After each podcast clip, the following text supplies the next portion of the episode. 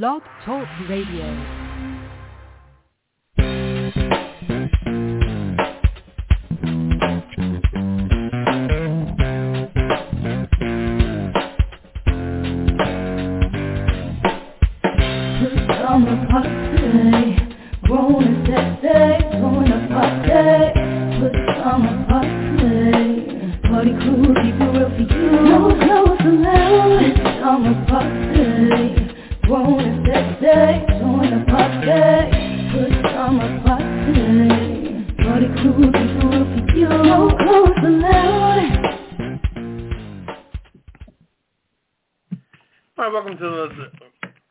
Edition of the Pajama Party. I'm one of those Poppa DD. I'm here with Ketel.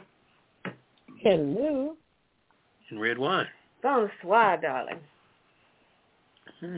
Happy Friday. Yeah. Ooh, midway through the month. Hey. We almost 3/4 through this joke. Hey. Mm-hmm. I just went through the month. You're right. Midway, 3/4 of the year. But halfway through the month. This is hump day for the month. This month had a perfect calendar ending. It's like every week ended, like it began. Like it began and is ending the same way. If you look at the calendar, it's like everything is full. No crossovers.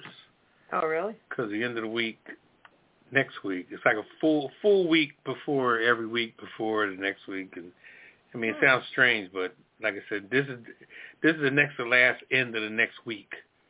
So at the end of next week, come Monday morning, even though Monday is the 31st, you're done. So it's like, I don't know if that made any sense at all, but I'm confused, but I'm gonna take your word for it. I'm just saying, I am too. Yeah, I'm gonna take your word for it. I'm gonna look at the calendar so I can see. Yeah, look at all the weeks ending, and then like when the month ends, the week begins, and it's just weird, I was able to focus on every week, like this ain't the end. Next week is the end, and then Monday is a new beginning for November. It's crazy. Yeah. It's crazy, yeah. You got it. Crazy. Mm-hmm. Okay. I mean, usually the month ends on a Wednesday, but this month gives you one full week before it ends. So next week is your last full week before the month's over. Let me explain it like that. Okay.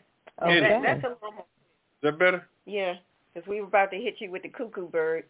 Yeah. But, okay, now I'll follow. Bang, cuckoo. Bang, cuckoo. Hey, nothing wrong with the cuckoo bird. Oh, there it is.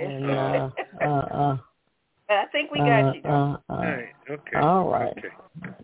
Cooking with gas. All right. Yeah. All right. So what are we leading off with tonight? You know what I want to lead off with is returns. I think that the one thing I noticed is, what do you call that place? Amazon. Mm. Whenever they mess up, because you go to order something from Amazon, and they'll tell you in a minute that, something's going to be there next day. And then it don't show up. But do we complain about it? We just wait for the next day in most cases. Nobody ever, some people use Amazon a lot, may call and complain and all that, but the average person, They'll send, because Amazon is famous for that. When are you going to get older? I got the Prime. I'll get it tomorrow. And then it don't show up that day. Then if you got Alexa to go along with Amazon, now you're in the house completely. You got all Bezos toys, And Bezos say, oh, your delivery has been delayed. That will be delivered on the 23rd. Now, that was never part of the agreement at all. The agreement said tomorrow.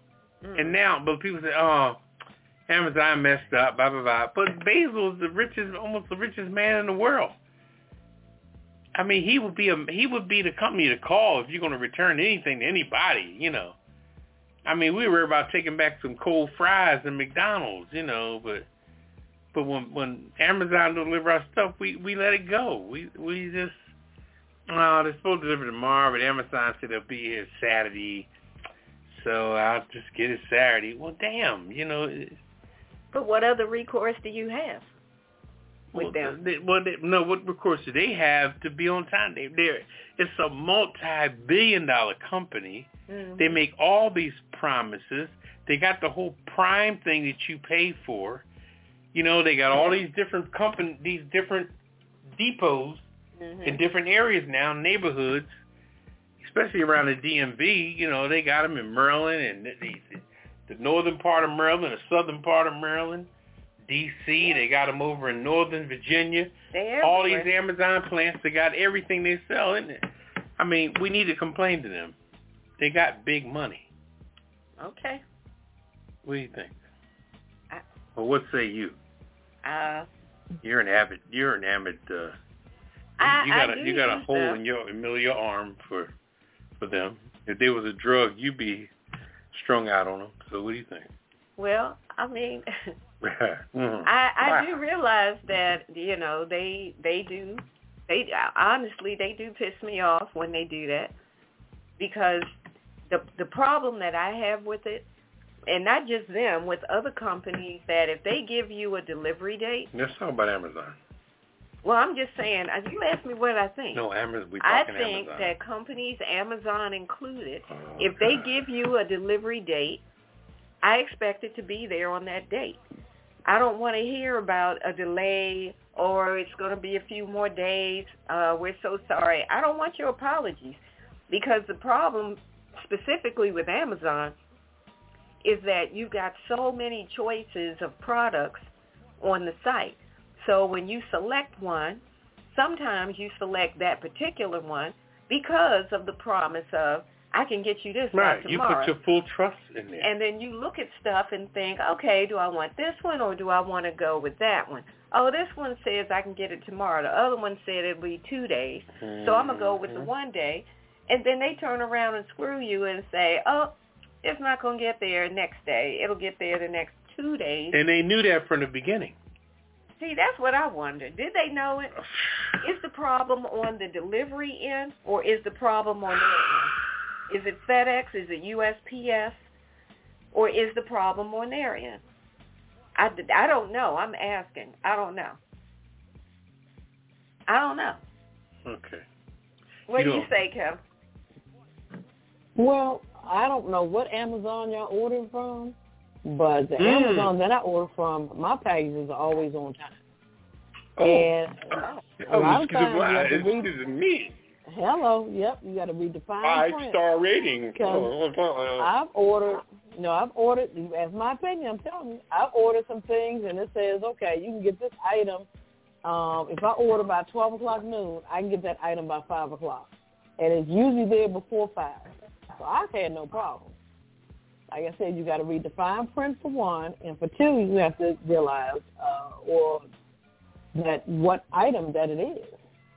So if they have abundance of substance in stock or that they can pull from, sure, they're gonna deliver to you on time. But I would suggest read the fine print. Now I've only had one issue, but it was through a third party that I got the merchandise. I didn't get it. And the party said that I did, so I complained to Amazon, because that's what I'm looking at. They refunded my money, no problem, no questions asked. I got my refund either that day or by the next day. So I've had no issues with them. So, hey, kudos to Amazon. So. Okay. Wow. She's a believer. Oh, my God. All right, well, we weren't speaking on the refund or stuff like that. We weren't talking about them giving you money back and all. We're just saying that promises that aren't kept. Right. Well, okay. Let me say this here. Now, if we was at, let's just say I was on, I understand. See, I've heard people that gave their answer like you did. I hear that in a lot of cases. But let me say this here. What if I was boycotting Popeyes about their chicken sandwiches or something they did wrong to me? And if you wanted a chicken sandwich, would you cross my picket line? I am not thinking about no chicken sandwich. I can go make my own damn chicken sandwich. I don't need no chicken sandwich. If you love Pop, Like you love Amazon. If you love Popeyes like that, oh, I love Popeyes. And I'm out there, I'm a one-man ticketer, and I'm picketing. Would you cross my picket line? I go to another damn Popeyes, shit. Okay. So, okay, you're not going to cross the line, but you're just not going to go in that Popeye. Right on, right on. Y'all are funny. I think I would be cautious about going in, because even if one person is out there, it would make me wonder what's up with this store. It probably would make me kind of think, do I really want Popeyes today? Sometimes I see black folks, they don't support jack. Another black person could be pissed. You know, it could be a big racial thing. And another person will shoot, I'm going to get my damn cup of fried chicken. I'm going to see it for that. Get my shit. We got that unity. Yeah, we got that, like, I need to get my... That issue goes back generations. Mm-hmm. I need to keep my... It's hard for us to be unified. Yeah, I need to keep my arteries clogged, so I'm going to get my fried chicken. So anyway. My cholesterol special. Mm-hmm. That's how they do. All right, well, we're going to keep it moving. Let's move on. All right, let's move on. Ketel, you ready for the rundown? I'm ready. Are you guys ready? Oh, yeah, I'm ready. I got my seatbelt on. Go for it. What you got? Okay. In focus, the midterms and the debates. Also, what's going on with Kanye West? Do we have to? And is it time for Dan Snyder, Washington Commanders, to go? Yes. Also, our cocktail of the week is a Huncho Float. What's poppin' with Poppa DD? Family Matters. We're going to lighten it up with the weird news. California baker creates life-size Han Solo out of bread. Also, Nigerian city celebrates twins with festival. And terrified fish by the thousands throw themselves on the beach. I'm just saying, with red wine. Living for the city with Poppa DD, Draymond Green. Okay. Also, my Hollywood wrap-up, the kisser list, and the last word. And we have a new segment called Ketel's Corner. We're going to get into relationships tonight as well. And last word. So sit back, relax, get your favorite cocktail, and we'll be back with In Focus. Oh, I'm sorry. That was my phone. Hello? Hey, I can't talk right now. We're on the air. Yeah, we're live on the Pajama Party Show. You know, it's Friday night, and that's what we do. We'll call the show. You're missing it. We're on a commercial break. I really can't talk. They're staring me down. Call the show, 914-803-4306. You got it? 914-803-4306. It's the Pajama Party Show. You know, we do that every Friday night. Oh, yeah, we're getting it in. So call the show or hit the website, apajamaparty.com. Gotta run. We're on the air, coming back from a commercial break. Thanks. Bye-bye.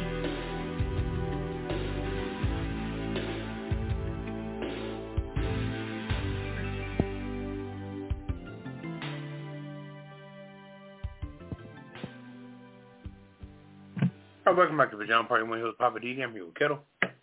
Hello. And red wine. Bonsoir, darling. All right, it's time to get into it. In focus. I'm going to jump in first because I want to talk about the midterm elections coming up. We cannot lose focus of that.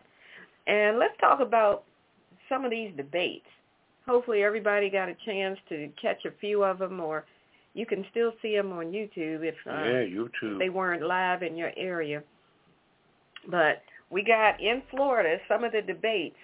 In Florida, there was Marco Rubio versus Marco Rubio being the Republican versus Val Demings, assistant, and that's for the position of state senate, going for the senator position there. Now, in Georgia, quite a few in Georgia. In Georgia, for state senate, there was Reverend Raphael Warnock versus Republican Herschel Walker. If you didn't get a chance to see that one, please look it up. Look them all up, because all of these were very contentious debates. But that one is for senator for Georgia. Also in Georgia, the 14th Congressional District, there was a Democrat, Brother Marcus Flowers, versus crazy woman, Republican Marjorie Taylor Greene. That one was off the chain. Again in Georgia, for the governor position, Stacey Abrams, my sister, Democrat, versus the incumbent Republican Governor Brian Kemp. That one was another crazy one. And in Maryland, we had for governor Westmore, Democrat, versus Dan Cox. And there was another Senate debate in Wisconsin between Senator Ron Johnson, Republican, versus Lieutenant Governor Mandela Barnes, Democrat. But that brother came for Ron Johnson. If you didn't see that one, boy, Ron Johnson started talking some stuff about how the Lieutenant Governor Mandela Barnes didn't really have his finger on the pulse of, you know, things like the cost, the rising cost of gas and all of this stuff. And he said, oh, he doesn't know anything about the cost of gas because unlike me, I drive myself around. Lieutenant Governor here has a chauffeur that drives him around 365 days of the year, and that's eating up all kind of taxpayer money. And he went in, you know, made it for a second. It sounded bad for the brother. The brother shot back and said, oh, if we're going to talk about taxpayer dollars being spent, let's talk about the private jets that you bought on the taxpayer dime. How about that? I was like, uh-oh. I mean, they were going at it.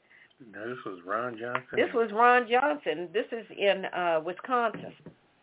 That little skinny man, Ron Johnson, he's the current senator in Wisconsin. The Lieutenant Governor, Mandela Barnes, is the challenger. Mm-hmm. So they were sparring. I mean, all of these debates, you know, they try to start out like they're being, you know, respectful, humble. And but then they polite. Go hard, yeah. Yeah, then it turns into a verbal boxing match. Yeah, well, that debate with your girl. Which one? Marjorie Taylor? Marjorie Taylor Greene, and that brother is running against her. Whew. Yeah, his name is Marcus Flowers. Yeah, Marcus Flowers. Yeah, she just showed who she really is. I mean, she was just all over the place with stupidity and just blaring out like a scorned woman. You know, it was almost like it put everybody in mind that you're in a relationship, you know, and you're dealing with a crazy ass woman, and some crazy shit's coming out of her mouth every time he says something. She just came back with crazy shit. It was amazing. And she was so rude and always off kilter on everything they were talking about. I mean, she's just on one of them racist loops where your parents didn't teach you but so much when you grew up in these rural areas with the Klan and all this right-wing stuff. And then you get out in public, and all you know to talk about is that loop that you learned. You just keep talking about the same old little racial, all the little terms, you know, like that woman that said, you know, like a pig with lipstick and all those stupid-ass country-ass, off-the-wall, mountainside, backwoods terminology, dry-ass humor that they think is funny, which ain't got nothing to do with politics. It's just bashing people. And how she became, well, she ran unopposed when she became a congressperson, mm-hmm. you know, and, you know, and she's trying to talk where she's trying to scare him off. And she also talks like she's threatening you strong. Like if you say the wrong shit, she's just going to cap you at night. I mean, Marjorie Taylor Greene is just crazy. Yeah, she crazy. Was coming at him. She's straight crazy. The one out of all the crazy things that she said, the one that really stunned me is when the moderator said, okay, now each candidate can ask the other candidate one question. So her question to Marcus Flowers was, with you being a father and a husband and you say you're a man of faith, how can you, as a Democrat, get behind the Democrats who are responsible for the mutilation and of the genitalia of children. And I was like, wait, what? Yeah. Who's mutilating children's genitalia? Where'd that come from? Exactly. I was like, what? And then the commentator said, all right, now let's get back to reality. Ooh, and started asking. He said, let's get back to reality and ask another question. You pull up on YouTube. But Marjorie what I liked was Marcus Flowers' response. And she spewed all this stuff out like it was a fact. She came at him almost like a machine gun. How do you down there mutilate the genital mutilation of children? And then she said children having mastectomies. I was like, what? And after she says all of that, Marcus Flowers looked at her and he said, wow, that was a lot. He said, Ms. Green, I'm going to pray for you. Yeah. I was like, man, that was the best response. Because like I said, she's on a loop.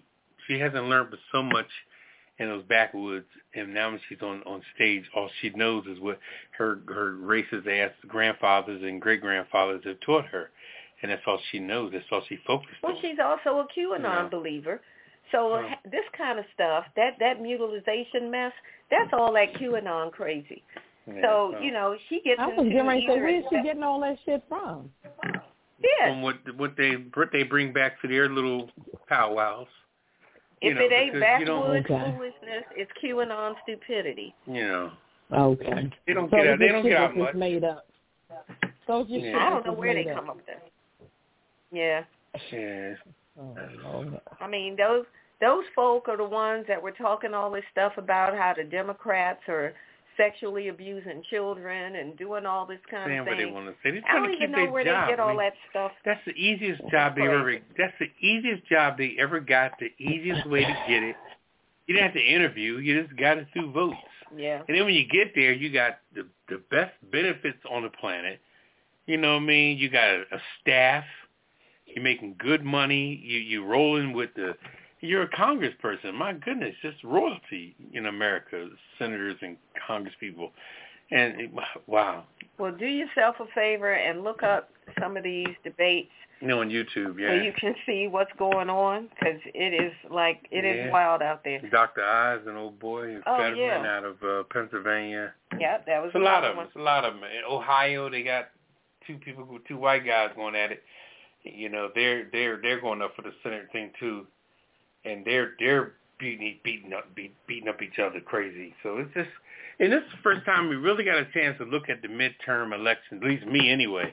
It's always been about the presidential election. The midterms have always gone right by, and I think that's why a lot of politicians been politicians for 20 years because the midterms would come along without a whisper, and people said, "Well, who do we usually vote for? Oh, we usually vote for Bob Dole." And they vote for Bob Dole 20 years in a row. Yeah. And they said, I've been a congressperson for 30 years. Yeah, because nobody knew who else to vote for, and they never knew when the midterm elections were. And, you know, by that odd year, you just became over and over the winner. But now, Trump really you have to thank for bringing all this election stuff to the forefront because, you know, as much as he done stepped in the dog shit, you know, it's making people now look at everything twice again saying, wow. Well, how did they get in there? And now we're saying, okay, we really need to pay attention because how did this person get elected? Well, they won during the midterm. Nobody knew. You know, so people just slid in during the midterm. Well, I have one other piece, and then I'll let it go. In Virginia, they're having a problem now because the notices that came out to let people know where their polling location is, thousands of them went out with the wrong information. Yeah. So people were showing up, you know, during the early voting at the wrong place. So when they try to vote, they're told, oh, you can't vote here. You're supposed to be someplace that's 30 minutes away from here. It was crazy. So they're saying now in a statement that came out today, according to Associated Press, that the Virginia Commissioner of Elections, her name is Susan Beals, said that the department determined that a mailing of 31,000 voter notices with the incorrect polling place locations had gone out to voters in 7 towns across Prince William and Fairfax counties. Yes, by mistake. It wasn't a mistake. Your ass just got caught. By mistake. You tried to do some foul stuff and your ass got caught, and now you're saying, that was a mistake. They caught your ass by sending people on a wild goose chase, basically. Yep. And, you know, it's just, it's a mess. Everybody's led by such antics. You know, for you to sacrifice your life or your career or your job just because you're a Trumper and you, it's very interesting, man. Oh, I forgot to mention that 5 states have abortion on the ballot. With all of this talk, these politicians are talking about abortion. Only 5 states right now have it on their ballot, and that's California, Michigan, and Vermont. They have a proposed constitutional amendment that would allow people, you know, give people the right to abortion and reproductive freedom. But then in contrast, Kentucky, if they get their measure approved, it would disallow all constitutional rights to abortion in the entire state of Kentucky. And then the other state is Montana. They're trying to get a measure that states if an infant is, quote-unquote, born alive in any state of development, they require that a doctor try to save their life. So what I read in that is that's another fancy way of saying they're going against any kind of abortion. That's what it sounds like. When they say in any development state, that sounds like if a child is aborted or a fetus is aborted, the doctor is required to try to save the life of the fetus. So sounds like they're just saying abortion without saying abortion. So it's interesting with all of this talk with the politicians about abortion, only 5 states actually have it on the ballot. So some states, you know, have already dealt with it. So anyway, that's what's going on with the midterms. Wow. I'm just one tidbit. I just want to try to find out where Dr. Hawes come from. I mean, Dr. He came out of nowhere. Mm-hmm. I mean, undercover. I would have never thought he was one. Oprah's the one that brought his ass into light. It's like my girl birthed him, huh? Oprah birthed him. Yeah, Dr. Phil. Yeah, I know. She birthed him. Know, she birthed Dr. Saying, Phil, Rachel Ray. Yana Von Zant, all of them, I know. But it amazes me how he's into politics now. That just that just blows my mind. He just snuck in there somehow, like y'all said. Okay. All right. Yeah, he got his own story, Yeah. Oh, all right. I got the next one. I guess we're going from crazy to crazier, I guess. What is going on with Kanye? Yeah, what is going on with Kanye West? That's the question. The fallout over Kanye's controversial comments continues. I guess I'm pronouncing this right. Balenciaga. This is a French fashion house that's had a long-standing relationship with West and his ex-wife Kim Kardashian. This French fashion house has no longer any relationship nor any plans for future projects related to this artist. It did not elaborate further. Earlier this month, West walked the runway, this French fashion house, the 2023 Fashion Week show. Just one day before this, White Lives Matter stunt at his own Yeezy presentation. You know, his brand is Yeezy. So at his particular show, they wore White Lives Matter t-shirts.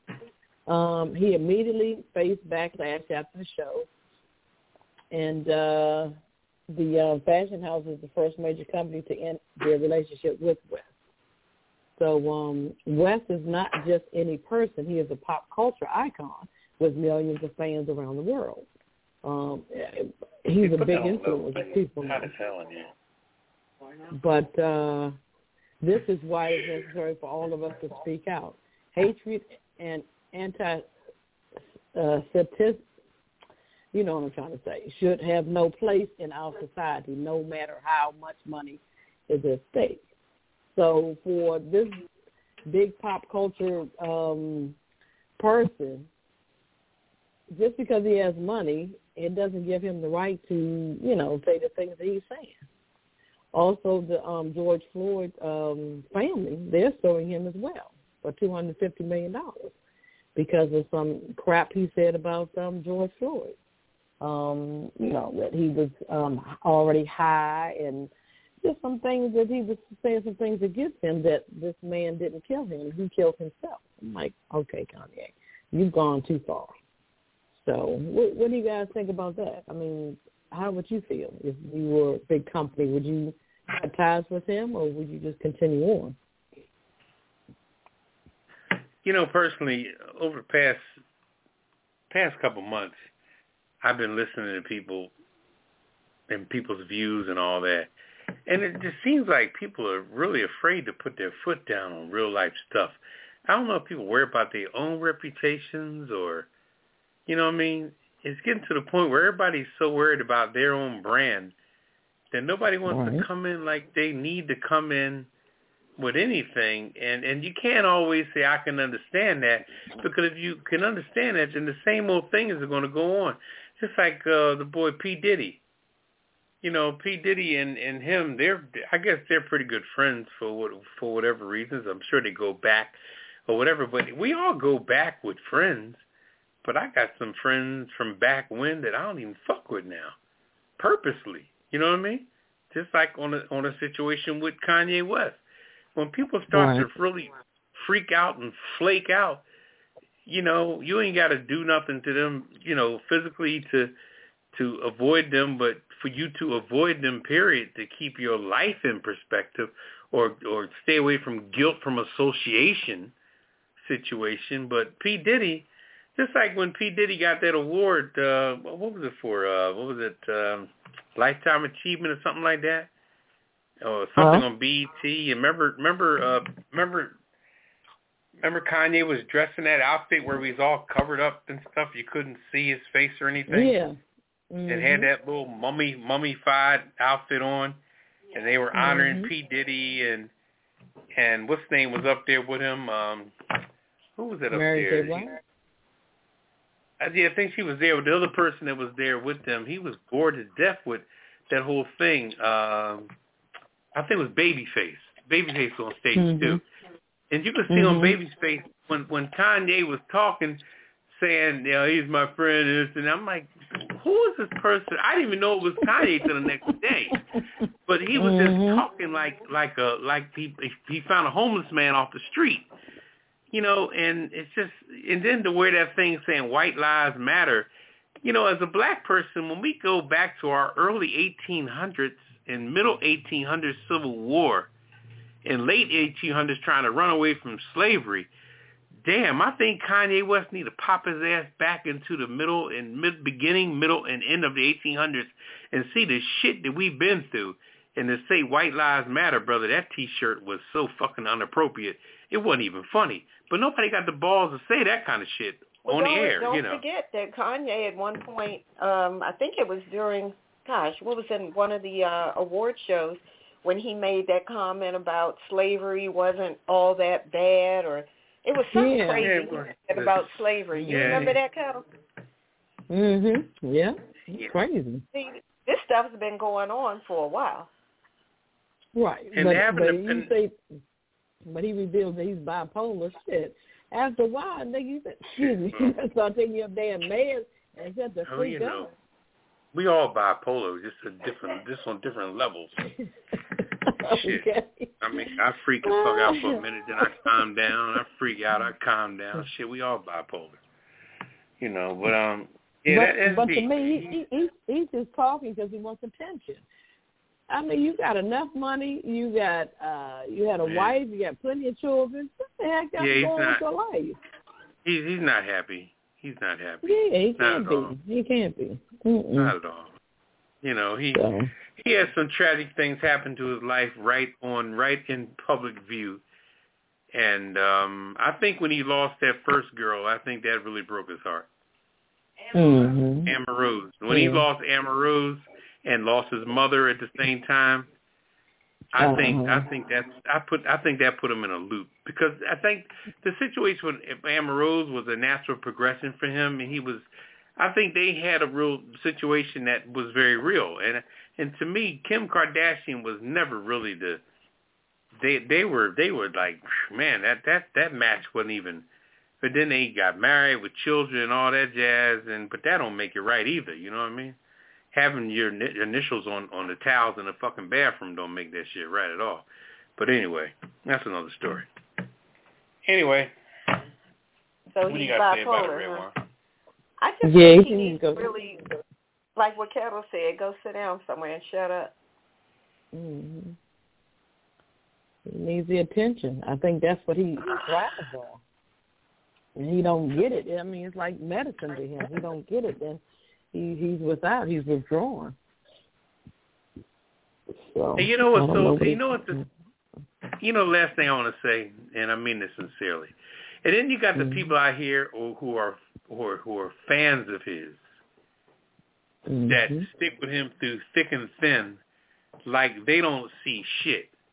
And I'm saying to myself, boy, you motherfuckers are just as crazy as he is. You know what I mean? And you gotta be, somebody gotta say that. And I'm saying it as a statement, not putting my foot down on it because I don't care either way.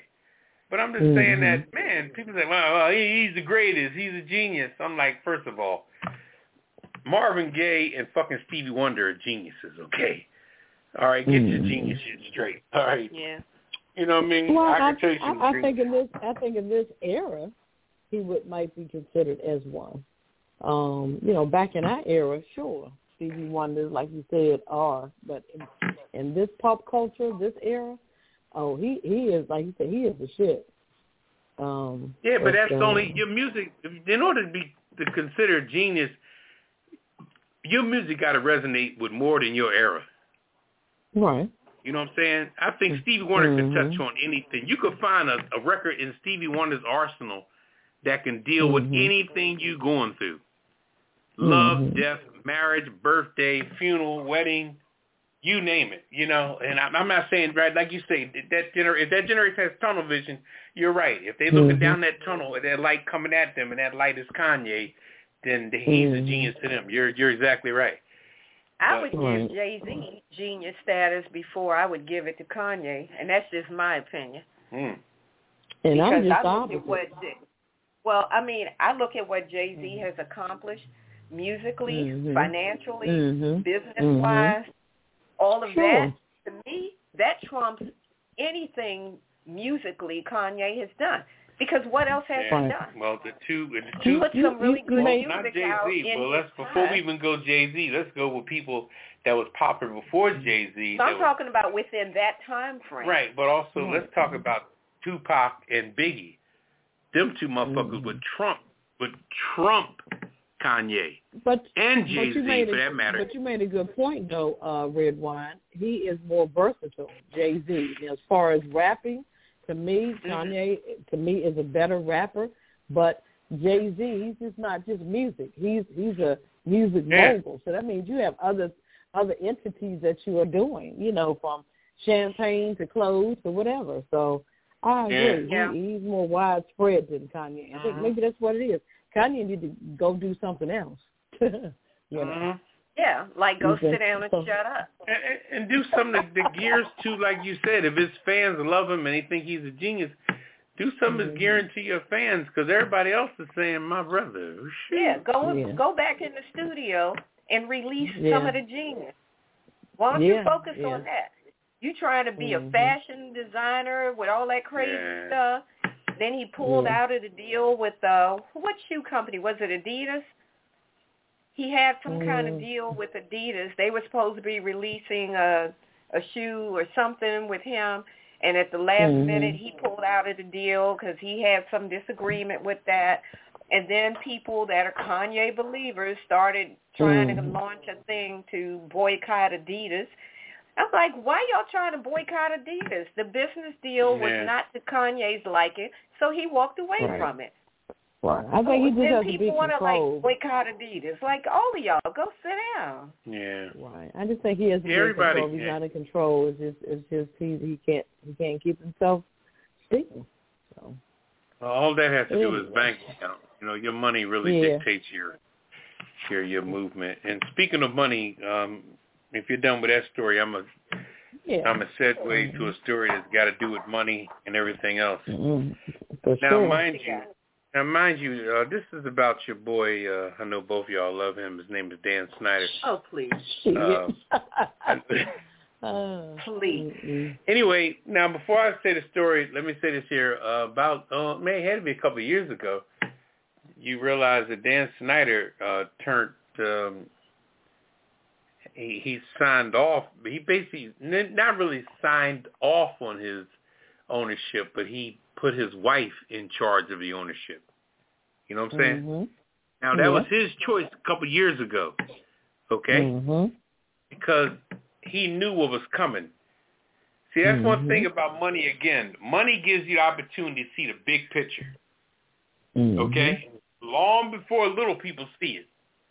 Now, I'm going to read this story and let you see why I said what I said first about his wife having control of the, what they call, the Redskins, Commanders, whatever. Anyway, now, here's the story. All right. They say it's time for Washington Commanders Dan Snyder to go.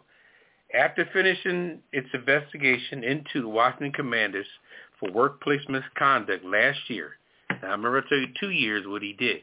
The NFL handed out an unprecedented punishment.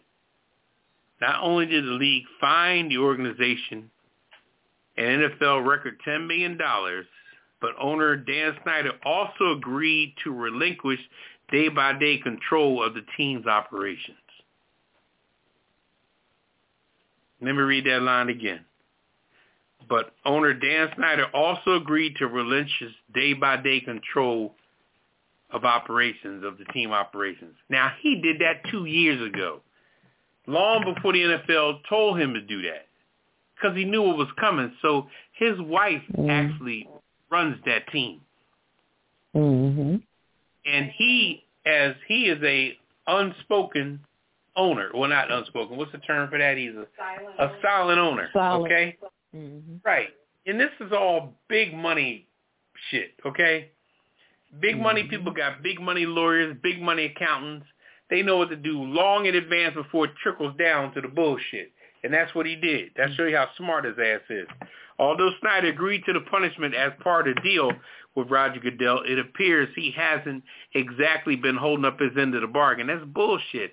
He already gave it up on his own. Show you how much these writers and you know, journalists know. According to a story from ESPN published on Thursday, Snyder has been defiant of a number of issues, including his punishment. He's just faking the funk because he knows long as his wife has ownership now, he already emptied his pockets on it. He's saying, I run shit, okay? Because the wife probably owns it now with him as the fucking obituary if something happened to her. You know what I mean? So it's deep. It's deep. One key part of the story notes that Carlton Wentz, you know, the quarterback, your boy, the trade only happened because Snyder pushed for it. Even though due to the punishment, he was supposed to have a zero say in any personal moves, let alone one of the biggest trades of the offseason. Well, he's a silent owner. He can say what the fuck is. His wife probably don't know jack shit about quarterback issues and all that jazz. I mean, this is such an atrocity on so many different levels. You know, and then you got the... he ain't supposed to be involved. If that was the punishment, he's not supposed to say nothing. Yeah, well... But go ahead. I'm on house arrest, and I'm not supposed to go out to the front porch and get the newspaper. Oh, shit, I went out the door and got the newspaper. Yeah. Anyway, however... Yeah. Although the Commanders have denied that portion of ESPN's story, according to the coach Ron Rivera, who at this point is a big old Spanish patsy. Okay? Now, the owner of the operations guy is a black guy. He got a bunch of black staff members, old Redskin players as different staff members and consultants and all that. Why is Dan Snyder now obviously surrounded by black people and people of color? What is that about? We're gonna protect them. I guess we're gonna protect them. He's got the blackest staff that you would see amongst any owners. Whenever there's a press conference with the Commanders, there's 7 Negroes up on stage. Whether it be old quarterbacks, old this, old that, the guy, the young dude who's running football operations, and the quarterback that won the MVP, what's his name? I forget the brother's name. His staff. I mean, it's all these black people around him. Is that by design? I mean, it's crazy. So I'm just saying, man, where are we as black people in this world? We're such the patsies of things. Like, for example, and I'll give you one more example before I go. Right now, there's 4 teams left in baseball that's going for the championship for the World Series. They're still playing the American League champion and National League champions. You got the Yankees playing the Houston Astros, and you got the Phillies playing the San Diego Padres. Now, the team that's in the American League, the Houston Astros, is coached by a black man named Dusty Baker, old guy, old brother. He was up during the days of Willie Mays and Hank Aaron and all them guys. Now, he's won 2 other championships with the team over the last couple of years. And they're about to win the championship again this year because they're just that good. But the Houston Astros was in a cheating scandal where they knew all the plays of people around the league, and they were flagged on it. So when they got flagged on a cheating scandal, they brought Dusty Baker in, a black man, to manage the team to get out of the scandal. Since he's been there, they done won 2 championships with Dusty Baker. Now they're up again for a 3rd championship this year. Wow. Ain't nobody talking about Dusty Baker. He's the baddest motherfucker out there as a manager for baseball, and baseball's all Hispanic and Dominican and white. There's no Negroes in baseball no more. He's the only black person damn near left in baseball, kicking ass, got a hell of a team, doing their thing, and nobody talks about him. You ever hear anybody talk about Dusty Baker? No, they talk about Dusty Baker, Tom Brady, Aaron Rodgers. That's all the hell you hear. LeBron James, the 10 usual suspects. Mm-hmm. Every time you turn the news on, Russell Wilson, yada, yada, yada, yada, yada, yada. Whew. I'm into that. Okay. It's crazy. Okay. Get off your soapbox, huh? Yeah, I need some cholesterol. Some cholesterol medicine on it. Oh, my gosh. Okay, bring the blood pressure down. Or maybe what you need is a nice cocktail. How about a cocktail of the week? Okay. All right. Can we get the cocktail of the week? You sure can. It's a good segue because I'm going into his territory. Cognac. Oh, okay. Cognac. Well, come on with it. What you got for us? Oh, wait. It's time for the Cocktail of the Week with Ketel, brought to you by DC Homegrown Entertainment. Take it away, Ketel. All right. This is called the Huncho Flow Cocktail by Martell Blue Swift Cognac. That's some good stuff. It's an audacious, spirited VSOP cognac by Martell. Martell,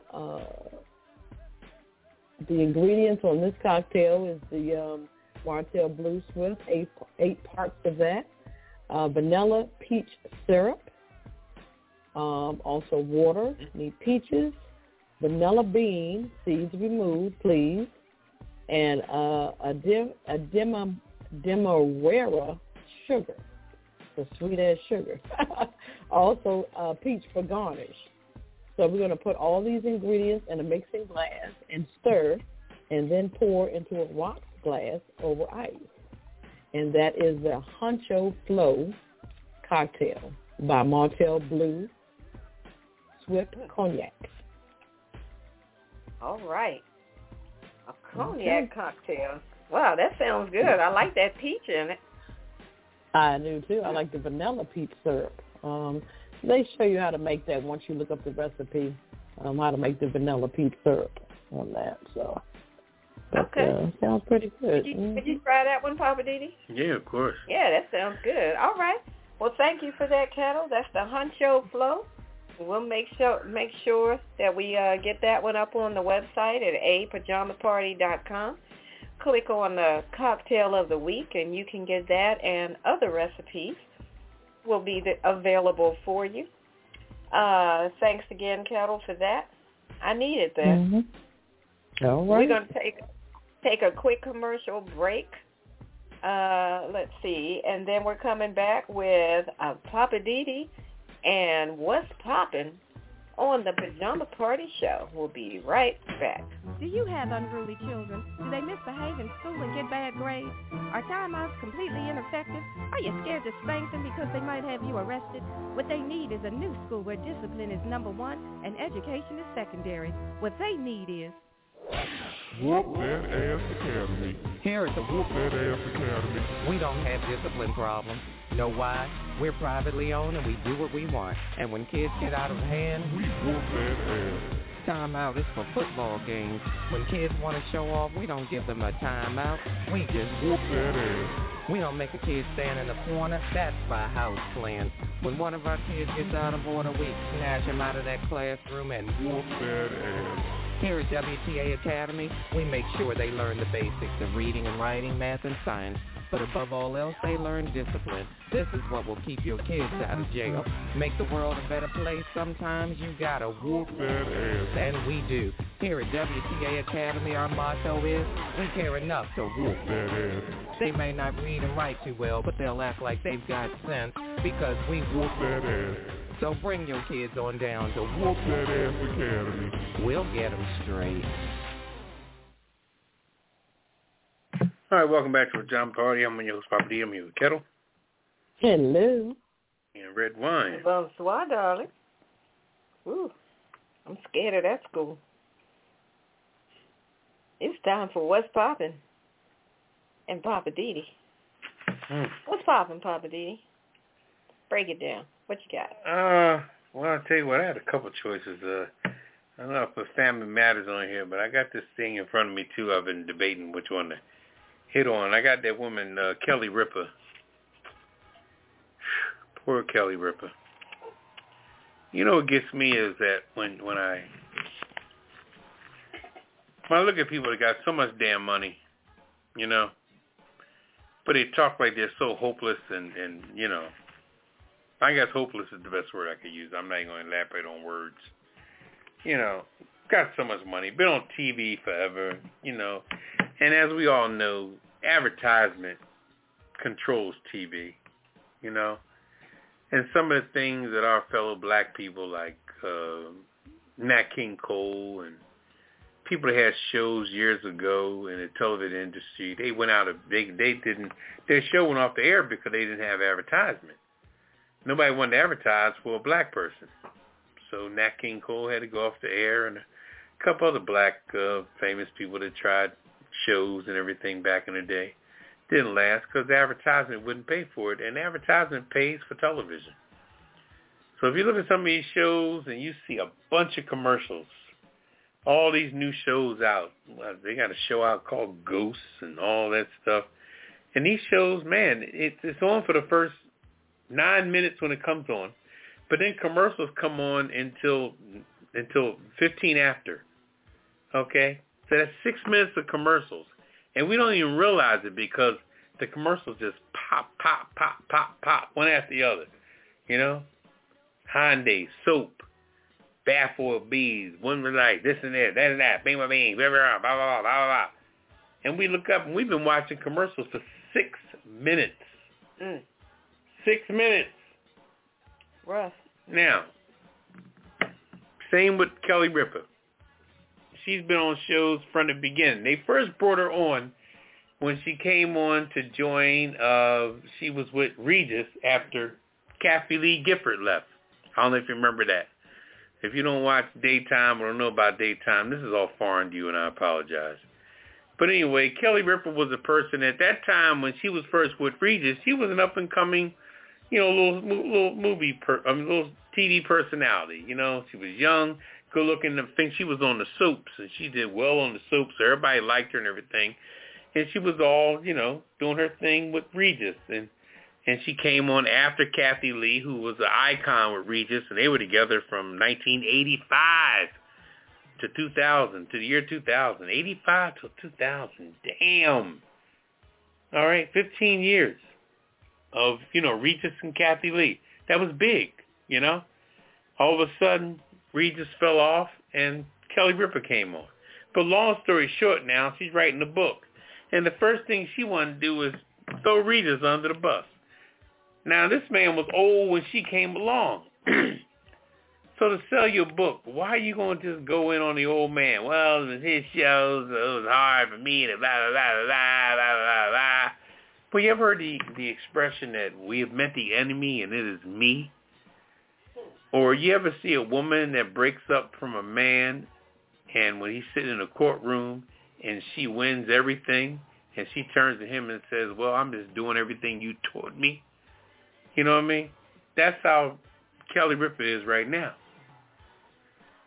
She's talking about her damn self. You got nerve to talk about anybody. Look at you. You sat up there after him, and then you did with all these little co-hosts. You went through co-host after co-host after co-host, and then you met this tall, dark, and handsome brother named Michael Strahan, fresh off the championship from the New York Giants.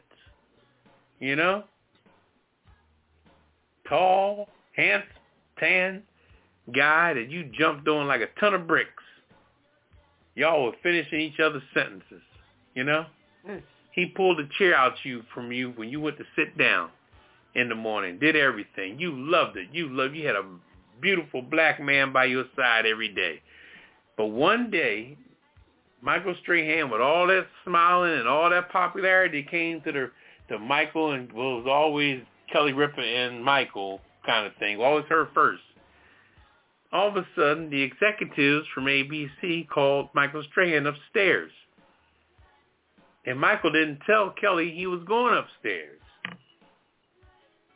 They offered him like $11 to $13 million and said, look, we want you with George Stephalopoulos and Robin Roberts mm-hmm. on a daytime joint and a bunch of other stuff, you know, the $100,000 pyramid. And all kind of shit. They said, you handsome as shit, man. We want to put your black ass all over ABC in the morning. And he accepted it, signed a dotted line. It was effective immediately. Now, when Kelly Ripa got the word of that, she took off sick. They had to throw some reruns on. She was out for 2 weeks. Gone. Pissed off. Y'all ain't telling me shit. Somebody could have told me shit. Somebody could have said this. Well, first of all, ain't nobody got to tell you shit, first of all. Because ABC is paying Strahan. You ain't paying Strahan. The show you on belongs to ABC. But what's so ironic is that Kelly Ripa was making $11 million a year. And Michael Strahan was making $2 million. So what, the black man gonna sit there and watch your ass make fucking $9 million more to fuck than him every year? And he's a fucking superstar football player and you ain't done shit but the soaps. Okay. No. And maybe some movies and whatever else you did. I'm not putting your career down, you know. But she was pissed off for 2 weeks, wasn't talking to nobody. All freaked out, talking about my daddy. I'm from Jersey, you know. Mm-hmm. It was crazy. Yeah, she went off on that. She went off on that whole move. Was out of her mind for a while. Her and Michael wasn't speaking and shit. It was crazy.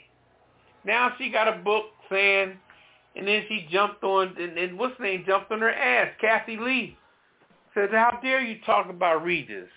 His wife, Joy, and their grown children ought to whoop your ass. Who are you to start talking about this and coming out with all this tell-all shit and all that, as much as you done fucked up, you know, and your husband, who's to say what the fuck was up with that? He handsome as hell, you know. He started doing movies and shit and everything else. I mean, it was just now she got a child is about to do a movie. So my question to her is, Kelly, with your rich ass, what the fuck are you complaining about? It doesn't seem like you had such a rough life to me. And what gets me is people are all over the place because your lily white, privileged ass life got a kink in the fucking spokes for 5 minutes. And now you feel like, oh, I want to... Well, now you sitting up here with your boy. What's his name? the boy from Ryan Seacrest. Ryan Seacrest. Okay, you got a little handsome white boy. I'm sure he's still playing second fiddle to you like everybody else plays second fiddle to you. And I'm sure you're still rich.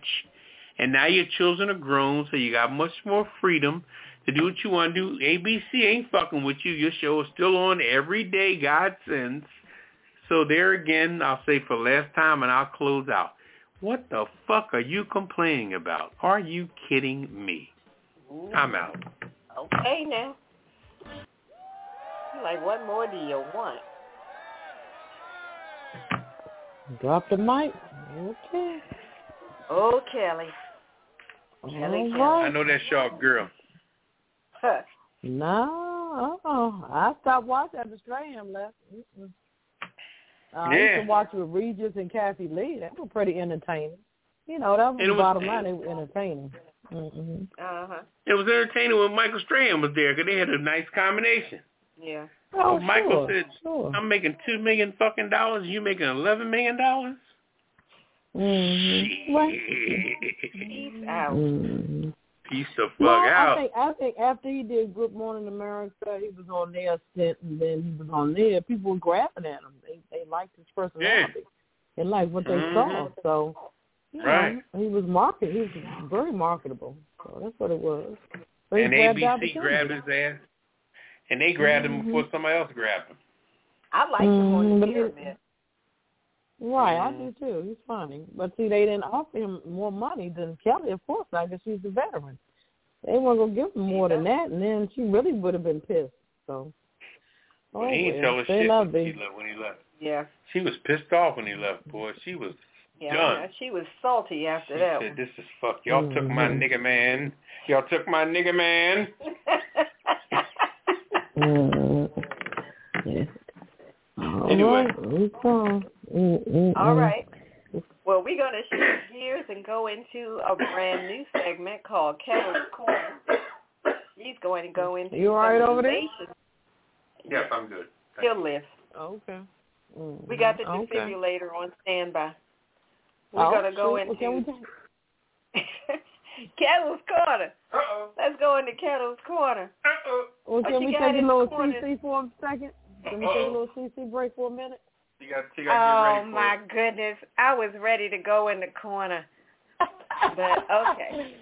We'll take a break, and then we'll come back with Ketel's Corner on the other side of the break on the Pajama Party Show. Hey, this is Redwine, just doing a few promos for the Pajama Party Adult Online Radio Talk Show. You know how we do it.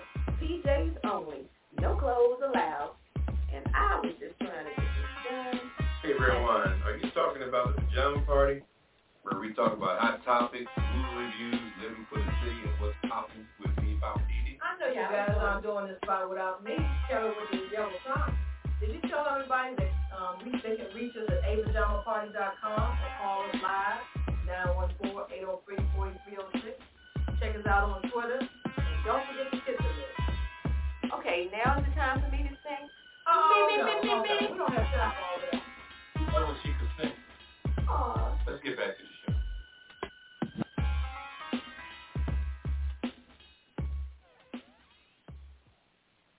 All right, welcome back to the Pajama Party. I'm one of those Poppa DD. I'm here with Ketel. Hello. And Redwine. Bonsoir, darling. All right, now, are you ready to go into Ketel's Corner? Brand new segment. We're excited about it. Oh, I can't wait. Okay. Ketel's Corner. Let me go back and get your theme song. Y'all put Ketel's Corner. Oh, I have a theme song? Oh, thank you. Oh, you didn't know? Oh, okay. Man. Might be my girl, I guess. Oh, Poppa DD said all superheroes have a theme song. All right, man. All right. It's time for Ketel's Corner with our very own Ketel. Take it away, Ketel. What you got in the corner tonight? All right. Ketel's Corner is about relationships tonight. We have someone to write in, and her name is Jessie K. Won't give her last name, but Jessie K. writes to ask the Pajama Party crew about her two relationships. She says, I am dating two men. One is smart, intellectual, and funny. But the other man is 10 out of 10 in the bed and knows how to take care of business. Which one should I stay with? She says she's been dating both of those two men for about 2 years. She said, I am a 27-year-old smart, intellectual woman, but I do like a man that knows what he is doing in the bed. The men are both in their mid-30s. So should I keep seeing both or drop one and keep one on the side? Wow. Mm. Well, you're the relationship doctor, so I'm going to let you answer that one. Oh, OMG. Oh, I gave you no feedback. I'll give you some feedback. I want to hear your take first. Well, my take is, first of all, her age, she's still young, so she's still experimenting. That's how I look at it. She's dealt with these two men for 2 years. They're in their mid-30s. Usually a man in their 30s kind of know what they want. So, I would go with the guy that's funny and smart, intellectual. Now, the guy in the bed, he may just want somebody temporarily just to do what he wants in the bed, and that's it. You know, he sounds like he doesn't have conversation. So if someone being smart, intellectual, funny, if that's important for you, then I would go with that gentleman. The guy in the bed, I think it's just a, fly-by-night thing. Even though they've been dating for 2 years, there's a lot of unanswered questions like, when do I see him? When do I talk to him? Is it only at night?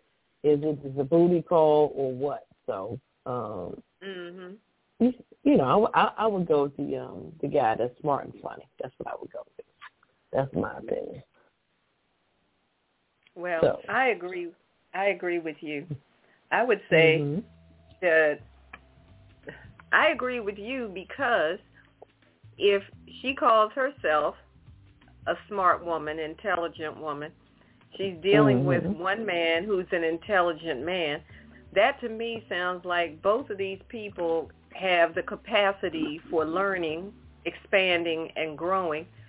So if the only issue is the intelligent, as she calls him, the intelligent man that makes her laugh, is not as pleasing in the bed, how about you teach him what you like, what you need, what you want? Oh, wow. Since you got all this intellect you say you're sitting on, enlighten the man and let him know. Teach him what it is that you want. And if he's able to give you what it is you need and you're getting from him what you need, then you need to let that side piece go. I mean, for 2 years, that's a long time to be dealing with two people. Mm-hmm. That's true. It's a lot to juggle. It is. I don't know how she's able to do that. They must be in two different cities or something, because I don't know how. I know some women are smooth, but that takes a lot. Papa Didi, you going to weigh in on this one? He's in there laughing. Let's get a man's point of view. Yeah. Well, what do you say about it? What do you think she should do? Well, so what is her intentions going forward? And how old you say she was? 27. 27. Okay. She want to know what should she do? Should she keep them both? Should she kick one to the curb? Well, first of all, is she on birth control or? She didn't go on all that detail. No, I'm joking, but my question is, like Redwine said, they must not be in the same proximity. I think you got to find out what's their security level and what's their drama level. I think that's really what's important today. Mm-hmm. Who can you deal with, and who's bringing the most bullshit? Because the Johnson is one thing, boy, but the drama is another thing. You know, and if the other person, if the other person isn't that much of a knock your socks off in bed, but he ain't bringing no fucking drama. Because sometimes people that got all that heavy, you know, sexual fever and shit, there's usually a ton of fucking bags that come with that shit. But that's, you know, a good point. That's just my opinion on that. So go for the less drama and the less. Yeah, that's a good one. Go for the reduction of drama. Reduction of drama. Teach them what you need. And Mr. Feelgood, I'm sorry, you got to go. Kick to the curb. Just like my girl says, no more drama. There you go. No more drama, no more booty calls. No, don't stop the booty calls. So Papa D talking about don't stop the booty calls. Those booty calls need to stop. All right, Jessie K. Good luck to you. Yeah, good luck to you. All right, well, speaking of weird, is it time for the weird news? I believe it is. Yes, it is. Okay. Yes, it is. Time for the weird news. Lois, this has been some weird stuff. I don't know, Jessica, girl, get your act together. Like 2 years? Okay, I'm going to move on. Weird news. I got one for you. California baker creates a life-size Han Solo out of bread.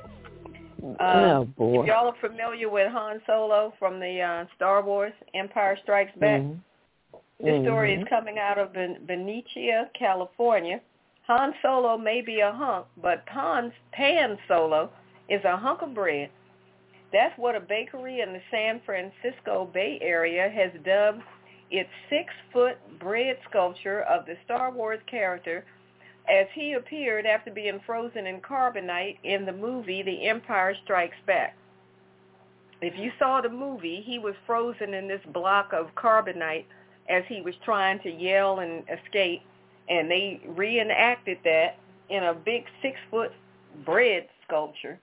Hannah Lee Purvan and her mother, Catherine Purvan, that are co-owners of One House Bakery in Benicia, California, spent weeks molding, baking, and assembling the life-size sculpture using wood and 2 types of dough, including a type of yeastless dough with a higher sugar content that would last longer.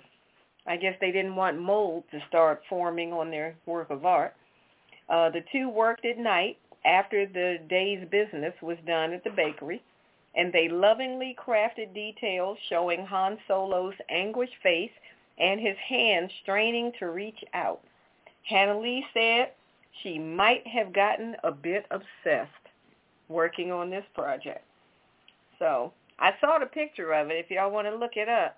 It does look very similar, if not identical, to that scene from the Empire Strikes Back. So pretty good work. Shout out to them at the bakery. Shout out to Hannah Lee and her mama. Does it say how many hours it took them to do it, or days? Or doesn't say? They said they worked on it for 2 nights. Well. Oh, okay. Oh, no, wait. No, the 2 of them worked on it at night. I don't know how long it took. Oh, okay. Wow. Interesting. Okay. Kudos to them. They ran the bakery during the day, and they worked on this thing at night. So, yeah, I don't know how long it took, but, yep, that's my weird news. All right. This is an interesting one from Nigerian city. Celebrates its many twins with an annual festival. Twins appear to be unusually abundant in Nigeria's southwestern city of Igbo-Ora. Nearly every family here has twins or other multiple births. For the past 12 years, the community has organized an annual festival to celebrate twins. This year's event, held earlier this month, included more than 1,000 pairs of twins, and drew participants from as far away as France. Okay. It says there is no proven scientific explanation for the high rate of twins in this particular city, but they contributed to the women that live there, their diet. They use, it's a local delicacy called amala, which is made from yam flour. So I guess whatever they eating, they're producing some twins.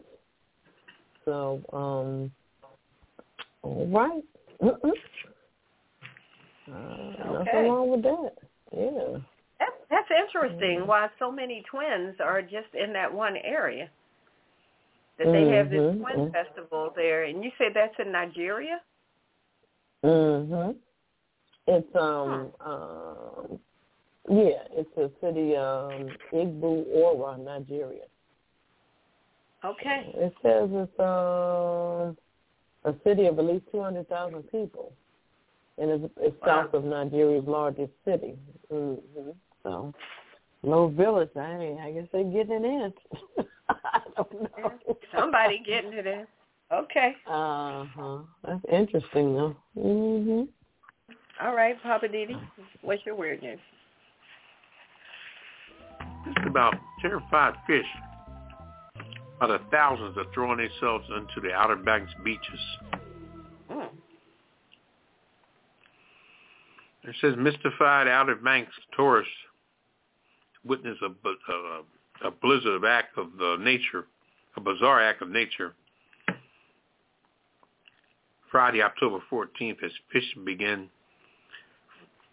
fleeing themselves onto the beach at Okotoke Island. This was multiple videos shared on social media show the ocean appeared to boil with fish as they just tumbled each other out of the surf. It was also called the bluefish blizzard. These bluefish were the ones attacking these other fish, from my understanding.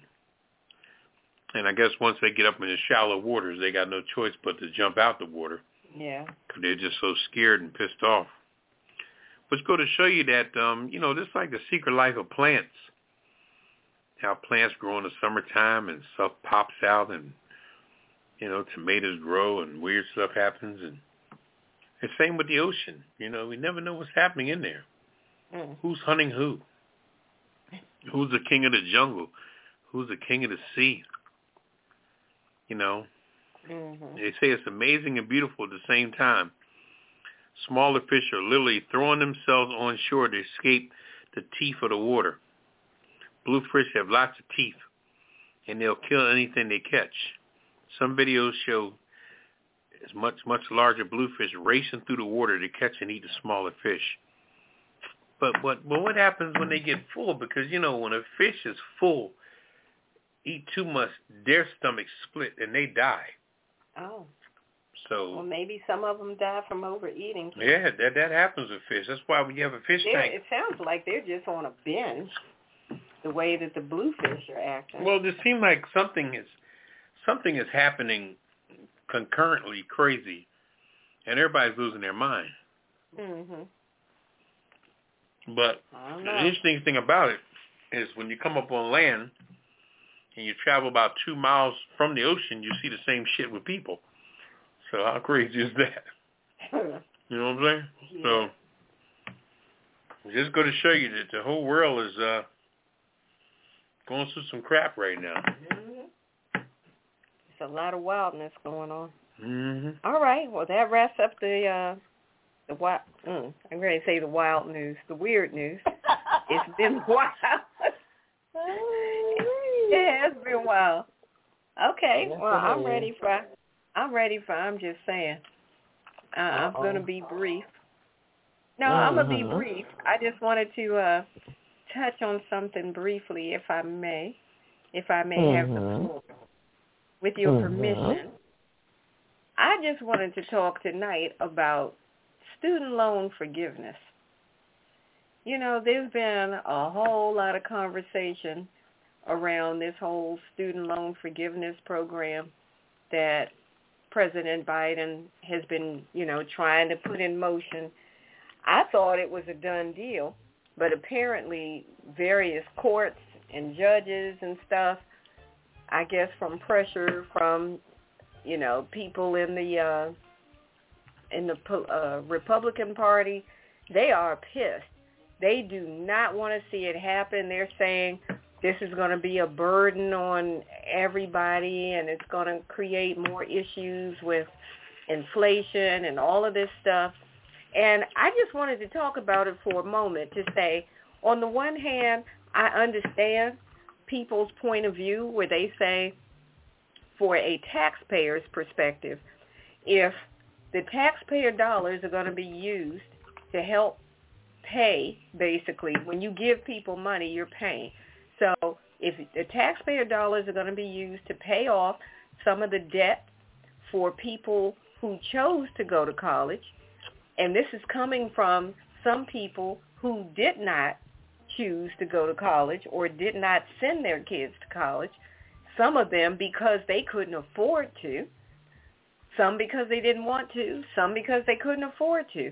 And now they're having to bear the burden of, you know, their taxpayer dollars repaying this, and they're feeling some kind of way.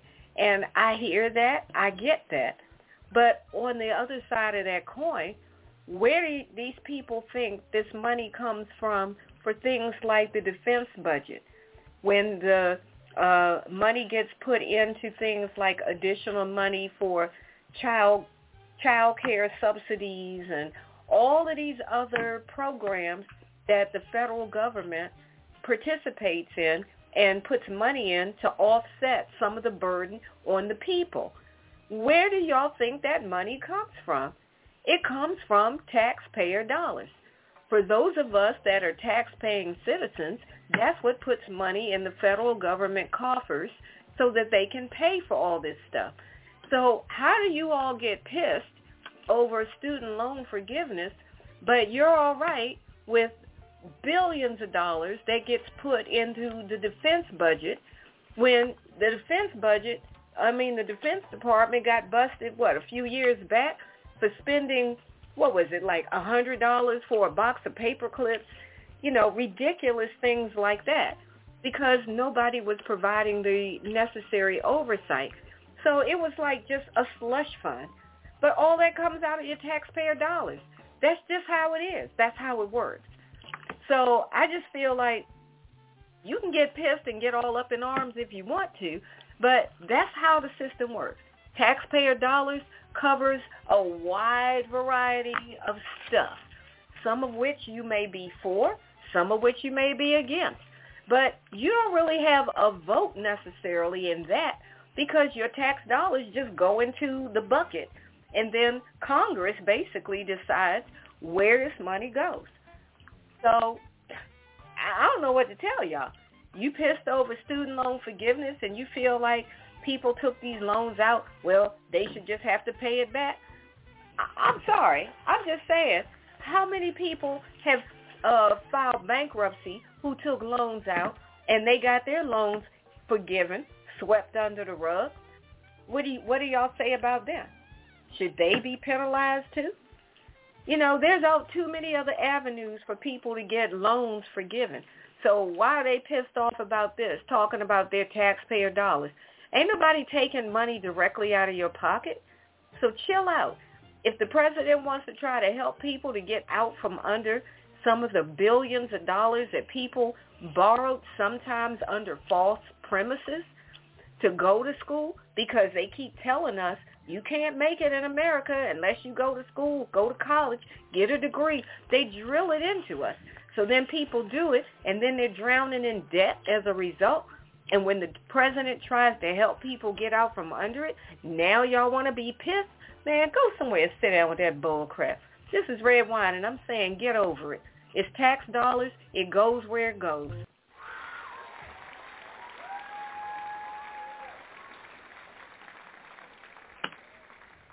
Okay. And you should hear some of these Republicans. They out here tripping. As usual, nothing new. I think they can take a stupid pill. They out here tripping. All right. We're going to take a quick break. I need some ice, so everybody go get a refresher. Get some ice in your drink. And we're coming back on the other side of the break with Poppa DD and Living for the City. Woo, it's the pajama party. What can I say? I am Ketel from the original Pajama Party. If you haven't heard the Pajama Party show, you've missed out. We've got hot topics, hidden and quitted headlines, What's Poppin' with Poppa DD, our weird news. I'm Just Saying with Redwine, Living for the City with Poppa DD, my Hollywood wrap-up, of course, the cocktail of the week, and the world-famous cookie list. And, of course, we can't forget the last word. We serve it up each week on the Pajama Party Show, and nobody does it like us. You can call us each week live on Friday nights at 9 p.m. Eastern, 914-803-4306, or listen live at www.apajamaparty.com. You can also follow us on Twitter at apajamaparty.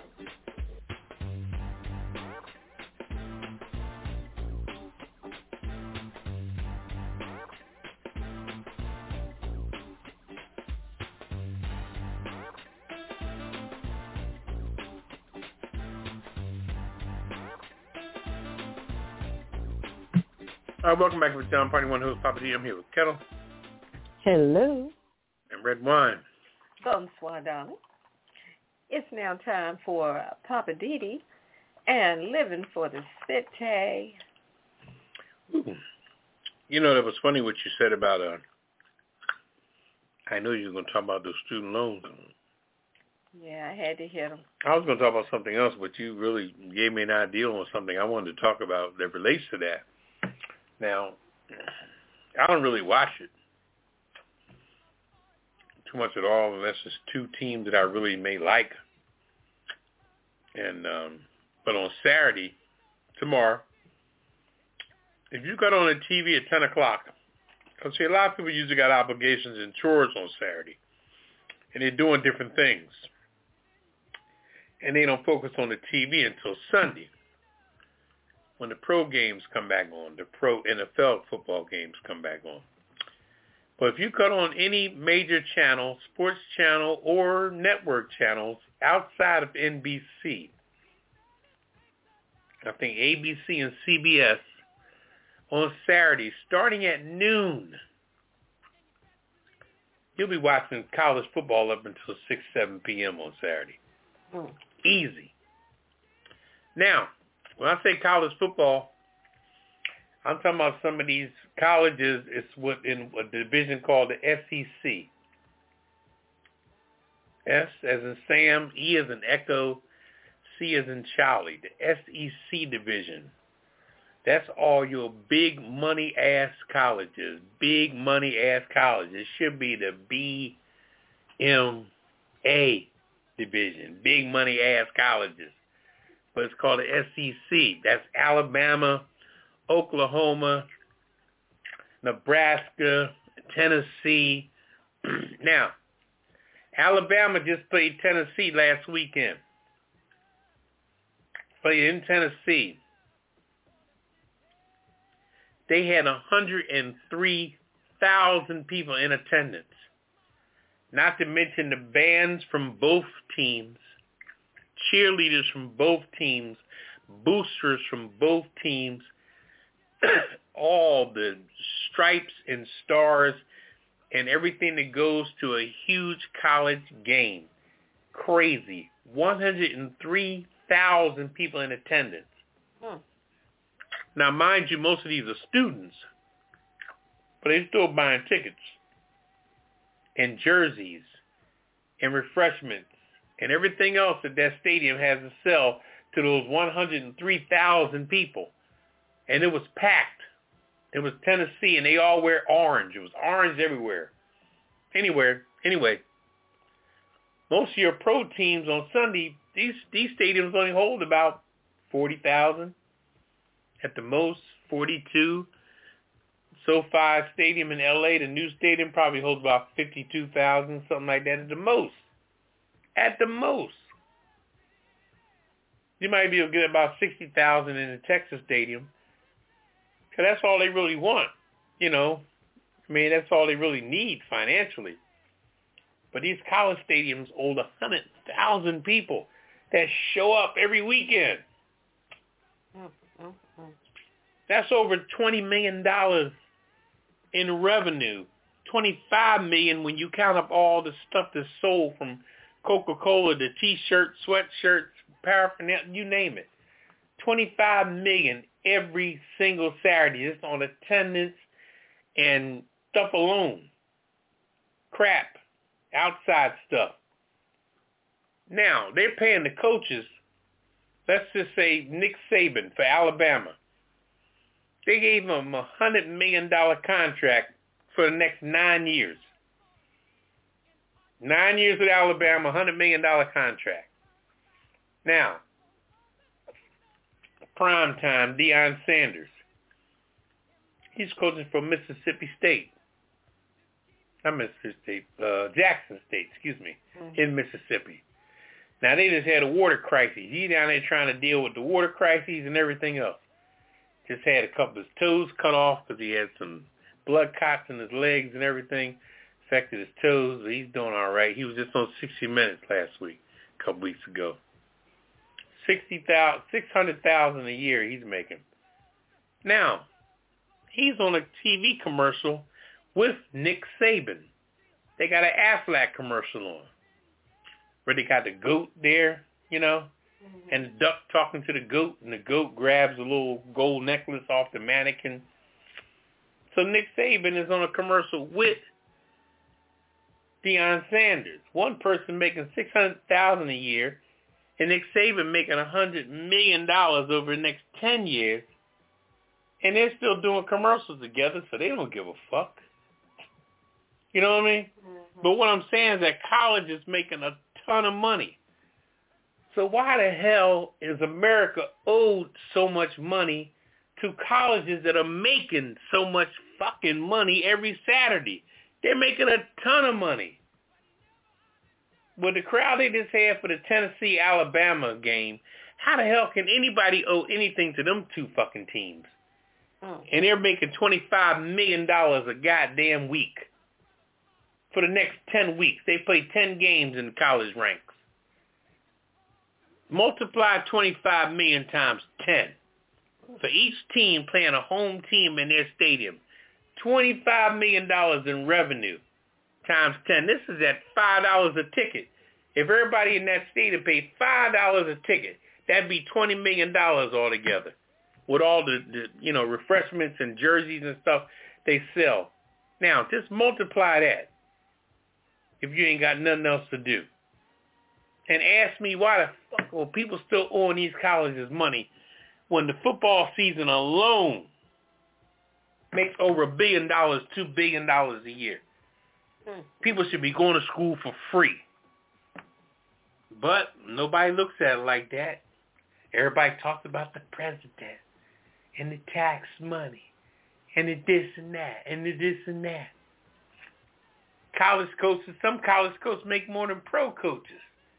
College is off the chain. UCLA, USC, Stanford, Sanford, Northwestern, Oklahoma, Nebraska, Wisconsin, Washington State, Michigan State, Michigan, Penn State, Nifty Lions. Oh, my Lord. These colleges make mad dough. You hear me? Mad money. Okay? I'm going to leave it at that. You think about that. And they talking about the government. Yeah. And they're the ones that got all the money. Anyway. Okay. Mull over that for a minute. Man. Cut on your TV tomorrow at 1 o'clock in the afternoon on ABC and CBS. You ain't going to see shit but college football. Anyway, I'm going to leave that alone. Yeah. I'll say this much. What? That's why I don't really watch TV on Saturdays. You can't. Ain't shit on. Unless you're watching cable, Netflix or porno. HBO and stuff like that. I'm ignoring that comment. That's all that's on regular television channels. Mm-hmm. All right, we'll take a quick break, and then we're coming back with Ketel and the Hollywood Wrap-Up. So get ready, Ketel. It's the Pajama Party Show. Call us tonight, 914-803-4306, and press 1. And if you're listening online, if you want to get in on the conversation, you got to call in, 914-803-4306. Did I say the number? 914-803-4306 and press 1.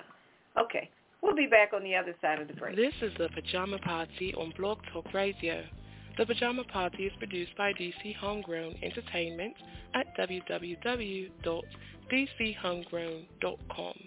The views and opinions expressed on this program are those of the Pajama Party crew and you. So pick up the phone and dial 914-803-4306. That's 914-803-4306. And tell us what's on your mind. There's a big fluffy pillow reserved just for you at the Pajama Party, so call us now.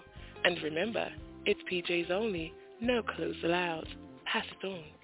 Log on to www.apajamaparty.com and click the Listen Live banner or call 914-803-4306. Now let's get back to the crew and more of the Pajama Party. Is it tea time, darling?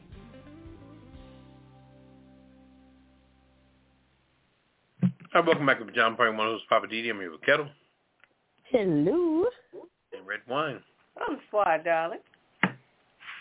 It's time for Ketel and the Hollywood Wrap-Up. Do it, Poppa DD. Do it. Do it. You ready? Do it. Hollywood. Hollywood. There it is. Take it away. Go for it, Ketel. All right. All right, thank you. Two top comedians are going on tour to close out the year, Chris Rock and Dave Chappelle. Co-headlining in 2022 tour. The comedians are closing out the year with a 7-city tour that will kick off December 1st in San Diego before heading to Phoenix, San Jose, San Francisco, Sacramento. That will round up December the 14th. Hey, we don't have to do too many shows. They doing it together, so that's a lot of more power, star power. Also, Chappelle will travel to Hollywood, Florida for his 3-date shows in December 27th to the 29th. Get your tickets now. They're gone on sale. It's 2 days ago, so you guys are late. I wouldn't mind going to see them if they were, coming to D.C. or something, or Baltimore. I mean, why not? So, all right. Jada Pinkett Smith is back in the news as usual. Her Red Talk Table. Jada Pinkett Smith says Will Smith's ex-wife, Cherie, once walked into the couple's master bedroom. Okay. Honestly, who cares? So they talked about it on the Red Table Talk, of course. And the episode streamed on Wednesday, titled "Are You a Toxic Forgiver?" Kicking off the episode, the ladies discussed the early years of their relationship and both agreed that they overstepped one another's boundaries while trying to blend together their families. Okay. Everybody knows Will Smith's eldest son, Trey, is by the first wife. The other two were by Jada Pinkett Smith. So, I wish I was a fly on the wall to hear that conversation, but you walked in on crazy. Look, is that another entanglement or what? Hey, that's what I'm talking about. Interesting. Big Mama Drama got a lot of pull over that wife shit. I got news for you. Anyway. Yeah, it's just too much for me. I'm like, sometimes people just need to be quiet of their own private lives. Tracee Ellis Ross, haven't heard her name in a while. She shares why she did not let anyone touch her hair the first 2 seasons of Girlfriend. Girlfriend, but almost 20 years ago. She said she did her hair herself because I was so worried that after I had finally nursed my hair back to health, it was going to get damaged again. So she said, can't touch my hair, Talking about hair. Yeah, she is a co-producer on a docuseries called The Hair Tale. It's premiering tonight. It's a 6-part series, focuses on all of the facets of a black woman's hair. It also includes stories of how hair has impacted each of the show's guests in terms of identity, creativity, and how they are perceived. So, of course, my girl Oprah, she's one of the producers on it, Issa Rae as well. So, check it out. It's on OWN. All right. That's kind of neat. Okay. Might have to check it out. All right. Back to Bill Murray and his antics. He did an interview with Gina Davis. And this interview was on the Arsenio Hall show. And she claims that Bill Murray had pulled her strap down from her dress. Now, I looked at it, and I thought they were both flirtatious. So he didn't do nothing that she didn't want him to do. And I just thought, I think she's just crying wolf, Gina Davis. I mean, I like Gina Davis, but they were out promoting the new show that they were featuring that time, but she claimed that, you know, she thought that he was inappropriately pulling down her dress as far as the strap on her dress. Yeah, whatever, you guys just have to check it out. Yeah, that's what I say. I think she just want to make some noise. I think that's what it is. So, okay. Anyway. Lupita Nyong'o, she turned down the role of The Woman King, which, by the way, was an excellent movie. 10 out of 10, it was a 10.5 for me. She turned down the role. The young lady that directed it was the same woman that did the Love and Basketball. Oh, really? Blythewood? Yes. Is that her name? Yes. Gina Price Blythewood, yes. Yeah, okay. So Lupita, she started a short documentary about the, it's called the Ajoji Tribe, called Warrior Woman with Lupita Nyong'o, and it was very admirable, the departure from it. She was like, I did that short documentary. I don't want to do, I guess, a full-fledged movie on that. So she was just not interested, that's all. But my opinion, I think she didn't want to do it because she did 12 Years a Slave, and that was very grueling. If you saw that film, I mean, she went through a lot to do that film. So I think that might have taken her back to that particular film. If you guys don't know what the woman... I'm sorry, I was just going to say, I never saw that. Because I just have a hard time trying to watch some of these slave movies. So I just never got around to watching 12 Years a Slave. Yeah, I'm saying, but that was a 10 out of 10. It was a 10.5 again. 12 Years a Slave was an excellent movie. It's the Tearjerker. It's a movie that's going to make you mad. That's the first role that I saw her in, and she played the hell out of that role. That's all I can tell you. I don't need those movies that's going to make me mad. I don't need that. Okay. Well, you might not want to see The Woman King. The Woman King is about American historical epic film about, like I told you, Ajoji is an all-female warrior unit that protected the West African kingdom of Dahomey back in the 17th and 19th centuries. So this particular movie is set in the 1820s. It stars Viola Davis. She was a general who trains the next generation of warriors to fight their enemies. So it's based off some true characters, but they said a lot of it is fictional. So, but you now still enjoy it. I do want to see that one because that one's not about a slave thing, right? I'm not going to break no silence. I'm not going to tell you nothing. You have to watch it for yourself. That's all I can tell you. A 10 out of 10 is a 10.5. That's all I can tell you. So okay. If it's got some slave stuff in it, we're going to fight. But okay. You will come out empowered. Trust and believe that. One last note.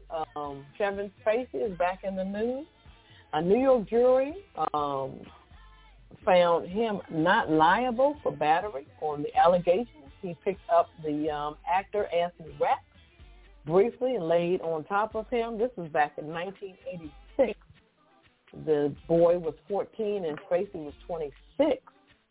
To me, it kind of messed up Tracy's career. He's an excellent actor, but it kind of messed up his career because of these allegations. But jury found him not liable.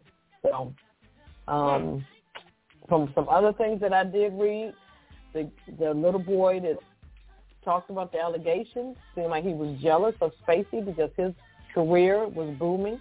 But he's 14. He was 14 at the time, and Spacey was 26. I'm like, how can you be jealous of somebody that is establishing themselves? So, but exactly.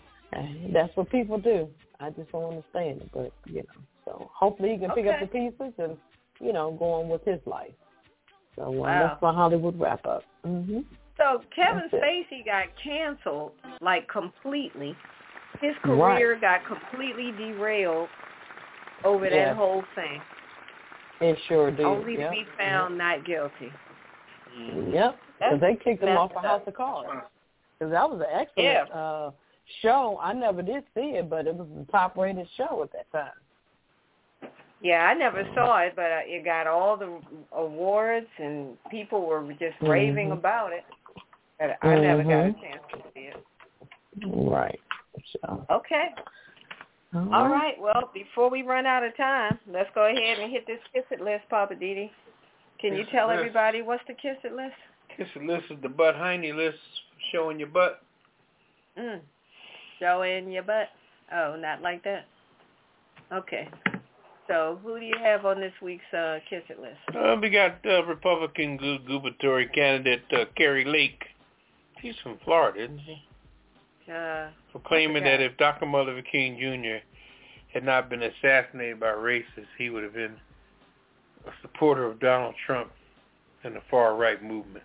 Oh, my gosh. Yeah. Where did you get this stuff from? Oh, my God. I think they just... They talk just to get a reaction. I just think sometimes, I think as black people, we really got to stop reacting to that shit because it's unreal. I agree.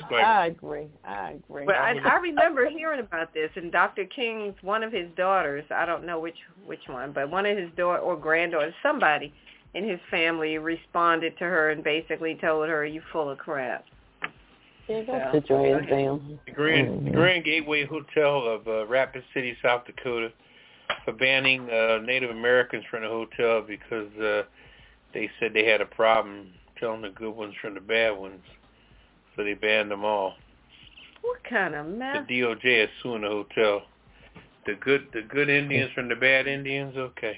That is wow. And your boy Kanye West from just all of his freaking out in public. You know, I mean, if you're gonna do music, brother, do music because that's what you're famous for.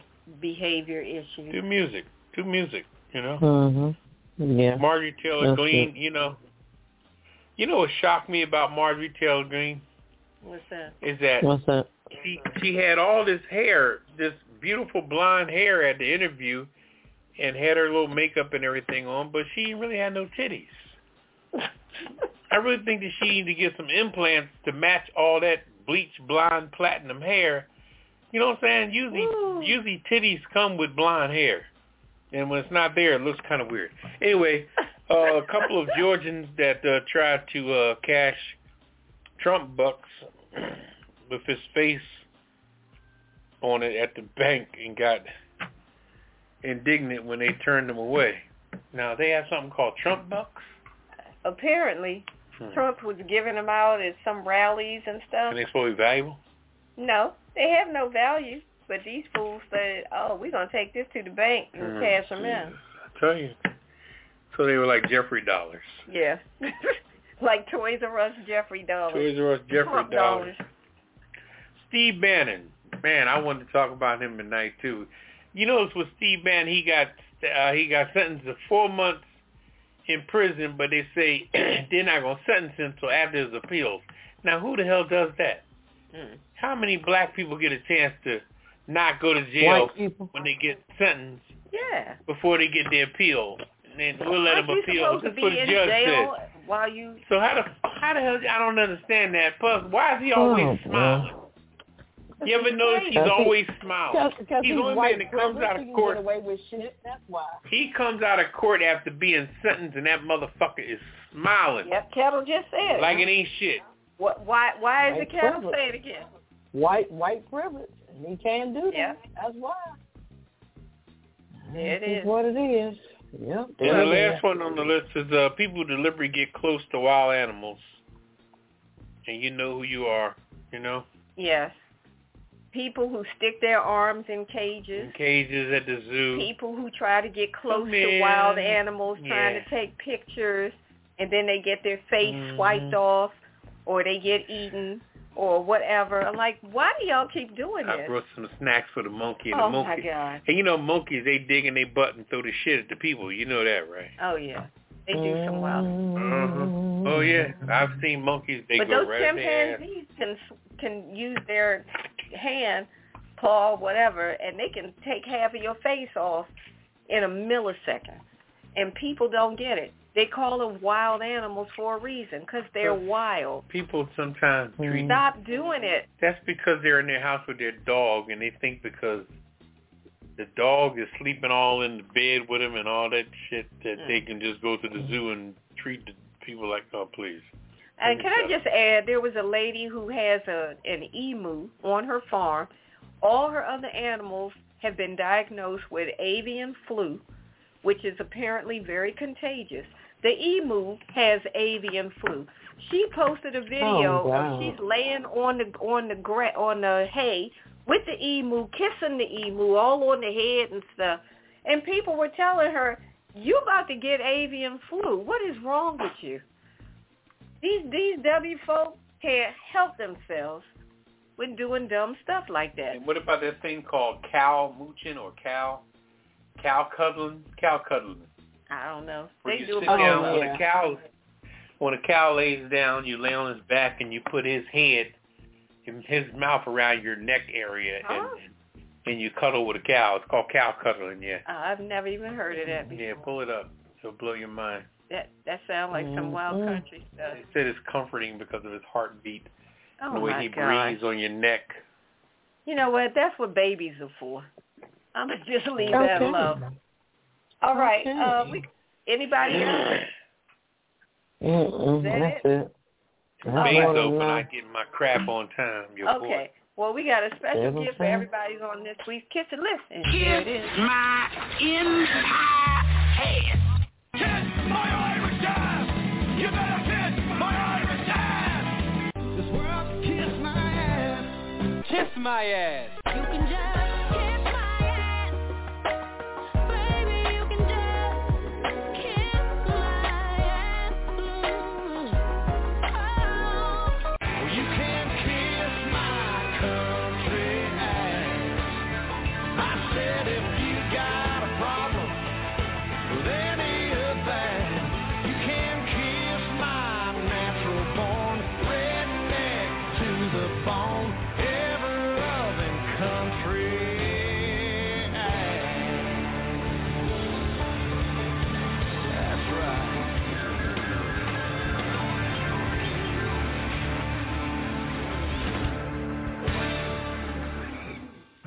All right, welcome back to John Point One. He was Poppa DD. I'm here with Ketel. Hello. Redwine. And bonsoir. It's about that time. For the last word. And then we're going to get on out of here. Poppa DD, what's your last word? My last word is to make sure you register to vote, because it's coming up. You know, we don't have but almost 2 weeks left. And I think that 8th of November is going to be... like they said with Pearl Harbor, it's going to be a date that will live in infamy. It's going to be deep. Because that's what Bannon said when he got out of jail, when he was sentenced to jail. Watch out. The 8th of November is going to change our lives. I'm like, wow, what the hell is going on? Is that going to be an apocalypse or something? I mean, I don't know. Yeah. I don't know. My last word is, if you have a student loan, do the best you can with it. If you qualify for government forgiveness. Get your application in. The applications are now online. Whatever the pause is because of judges and all that stuff, just put your application in. If you make less than $125,000 for a single person, you can qualify. So get your application in and try to get any assistance that the government is willing to get, because if you're a taxpayer, you are worthy of getting any help from the government. And that's my last word. What's your last word, Cal? I'm just going to chime on what Papa Diddy said. Everybody got to get out there and go vote. If y'all want to make a difference, you know, stop talking about it. Let's be about it. So if you're not registered to vote, go vote. My thing is early voting is always good. Fill that ballot out, mail it in, and you're finished. You don't have to stand in line or, you know, just get it done. That's all. That's my last word. All right. And I second that emotion. All right. Well, we're going to get on out of here. We thank everybody for listening tonight, hanging out with us. Thank you so much from coast to coast, shore to shore. We appreciate you. That's it. Gonna say goodnight, and we're out. Oh, I wanted to say shout out to the ex-Prime Minister of the UK. Mm. She only lasted for 6 weeks. She said, you know what? Y'all done pressed my list. I tried. And, they ran her up out of there. So. Well, she got a chance to meet the Queen. She met the Queen. Yes, she did meet the Queen. She met the Queen. Mm-hmm. So that's all, folks. That's all. I bet Boris Johnson is saying, I bet y'all want me back now. Anyway, we're going to say goodnight. Say goodnight, Papa Didi. Good night, everybody. Say goodnight, Cal. Good night. And good night from the Pajama Party crew. Until we do it again next Friday. Peace. Initiating shutdown sequence. Is it all over, Rock? I guess so. I bid you farewell, arrivederci, sayonara, and all that sort of jazz. Well, when you gotta go, you gotta go. Well, good night. Yabiko, Sana. I regret to announce this is the end. I'm going now. Good night, and good luck. Was it as good for you as it was for me? Now give me a kiss and say good night. Good night. Good night.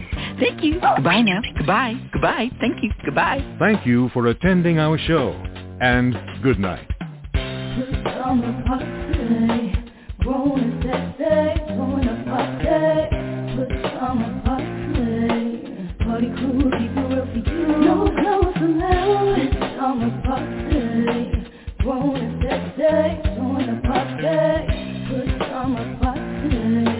Party cool.